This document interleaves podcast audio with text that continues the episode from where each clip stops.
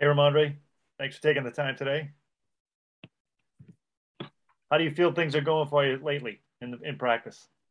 Uh, it's going good. Uh, I'll say I'm still in the the same process I've I've been in since I've been here, just trying to learn everything and uh, just work hard and just learn from the vets around me. What's what's the, the the most been the most surprising thing for you this summer as you as you start off as a pro? Uh, I would say how how supportive all the vets are. Uh, they're just they're just always a helping hand. I could go talk to any one of these guys and they're gonna you know point me into the right direction. So I'll say that was the biggest surprise and uh, the most thing I'm, I'm grateful for. Were you able to check in with Sony after he was traded?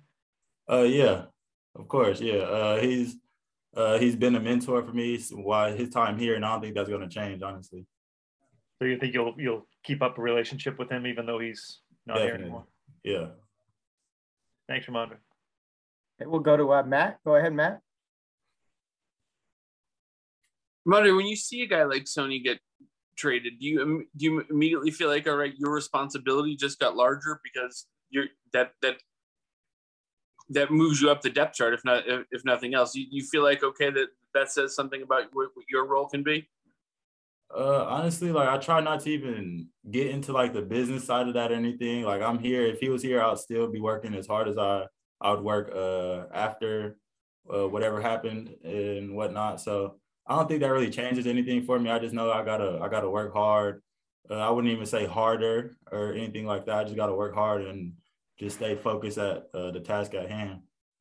How did the first two preseason games show you what what it was that you needed to work on, or what or what it was that tended to give you a feel for for where you were in terms of your development for being an NFL running back?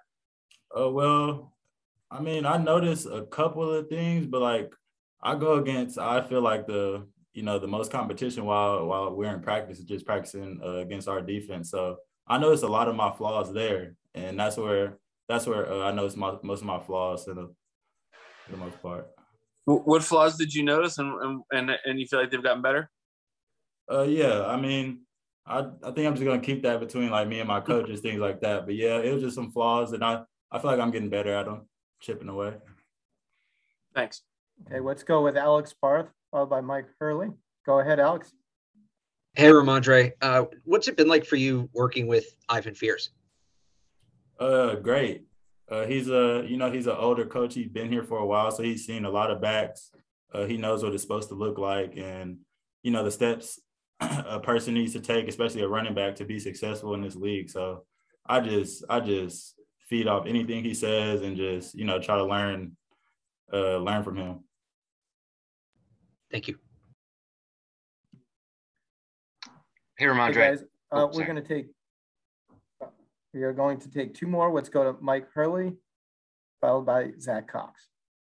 Hey, hey Rhamondre, sorry about that. I was just, uh, I know there's a couple days left in the preseason game, but what's it like, you know, seeing the finish line to your first pro training camp and uh, looking ahead to to getting into the the regular season? Uh, I would definitely say it's just uh, a milestone reached. Uh, you know, I dreamed about playing in the NFL and to be in my training camp and uh, closer to the end of it than the beginning. It's just like a great feeling. I kind of feel accomplished, things like that. But I just know I got a lot more work to do. But it's a great feeling knowing I uh, almost made it through my first training camp. Thanks.